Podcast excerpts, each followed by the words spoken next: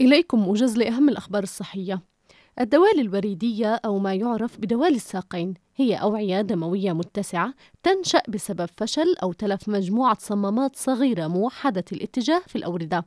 وهذه الصمامات تمنع الدم من الرجوع إلى القدمين بتأثير الجاذبية الأرضية. وغالبا ما تظهر الدوالي الوريدية بالساقين وتكون ذات لون أزرق أو أرجواني داكن كما أنها تكون مصحوبة بأعراض كتثاقل الأقدام وتورم الساقين والكاحلين وتقلصات باطن الساق ليلا والشعور بحكة شديدة. ويمكن مواجهة هذا المرض من خلال المواظبة على ممارسة الأنشطة الحركية والرياضات التي تنشط العضلات بالساق كالمشي والركض وركوب الخيل والدراجات الهوائية.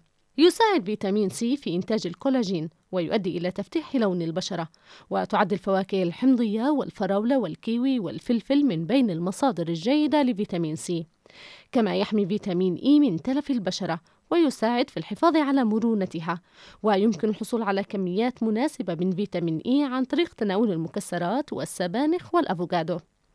الرابطة الألمانية لأطباء الأمراض الباطنية تقول إن الرياضة تحمي كبار السن من أمراض القلب حيث أنها تحارب عوامل الخطورة المؤدية إلى أمراض القلب والمتمثلة في البدانة وارتفاع ضغط الدم وداء السكري وأمراض الدهون والتوتر النفسي.